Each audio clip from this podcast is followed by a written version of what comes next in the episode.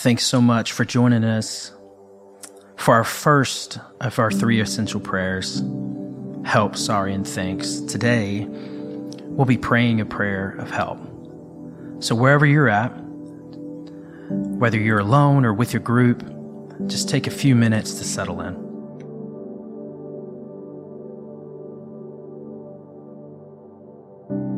Our passage to set us up for our first prayer of help is found in Isaiah 43, verses 10 and 13. And it says, Don't be afraid, for I am with you. Don't be discouraged, for I am your God. I will strengthen you and help you, and I will hold you up with my victorious right hand. And I say to you, Don't be afraid. I am here to help you. When I read this passage, I'm just always struck how amazing it is that the God of the universe wants to take us by the hand and help us. So, our first prompt today is just acknowledging that God desires, one of his deepest desires is to help his kids. We acknowledge that God is indeed good and that He works in all things for our good. So let's take a few moments and acknowledge God's goodness.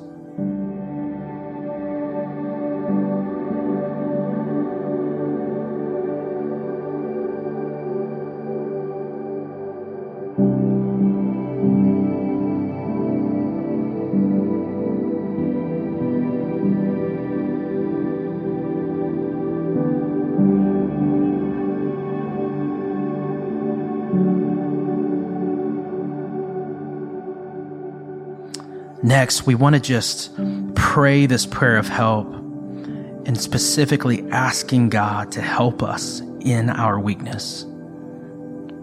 God knows our frailty. He knows our struggle with sin, our emotions, whatever it is, God wants to help in our weakness. And the apostle Paul says in 2 Corinthians that I won't hide in my weakness. I would rather boast in my weakness so that the power of Christ can rest on me. And so we want to take a moment and ask God to help us in our weakness. Let's take a few moments.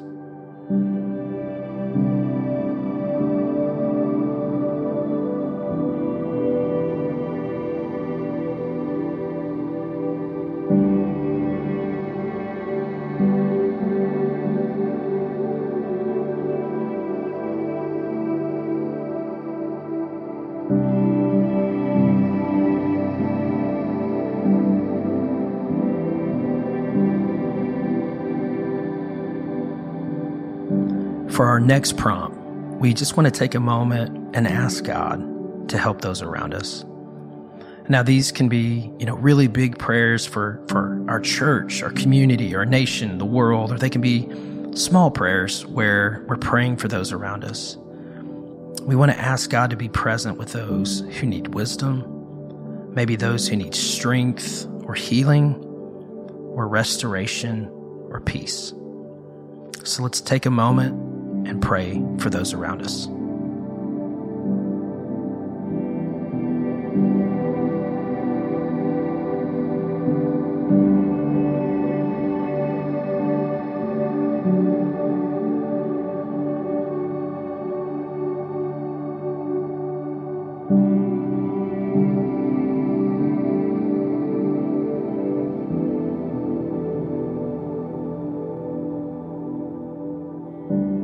Next, we want to pray a prayer of help in our relationships.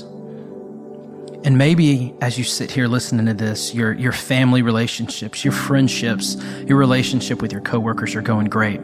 That's awesome. And we want to ask God to continue to help strengthen those. But maybe you're in a season of bitterness, of conflict, or unforgiveness with those around you.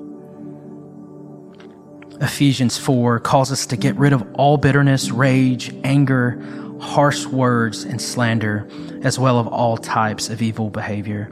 And it calls us instead to be kind to each other, tender hearted, forgiving one another, just as God through Christ has forgiven you. And so we want to ask God to help our relationships look like Jesus. We want to be kind. We want to be um, resolved to forgive and to show love. So let's take a few moments to ask God to help in our relationships.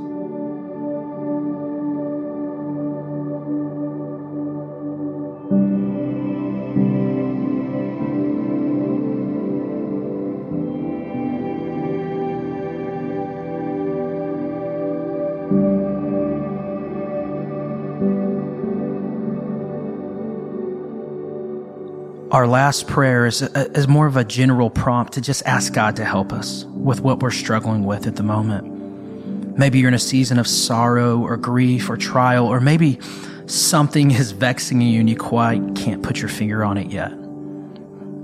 Romans 8 tells us that even when we don't know what to pray, the Spirit of God will help us in our weakness and will pray on our behalf. It's this amazing promise that we don't have to have it all figured out. And instead, we can have the Spirit of God pray for us. So let's take our remaining time together and allow the Spirit of God to pray for us. So maybe that means sitting in silence, or as the Spirit of God brings something to your attention, you can ask God for help there. Let's pray.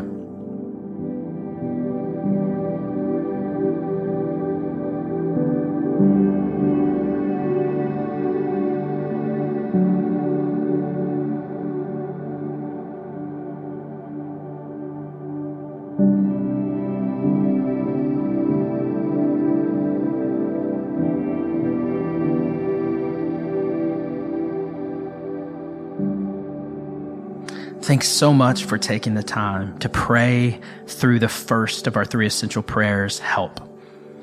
And just remember that God's deepest desire is to love you well.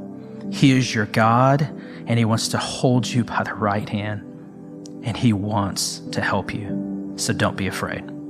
See you next time.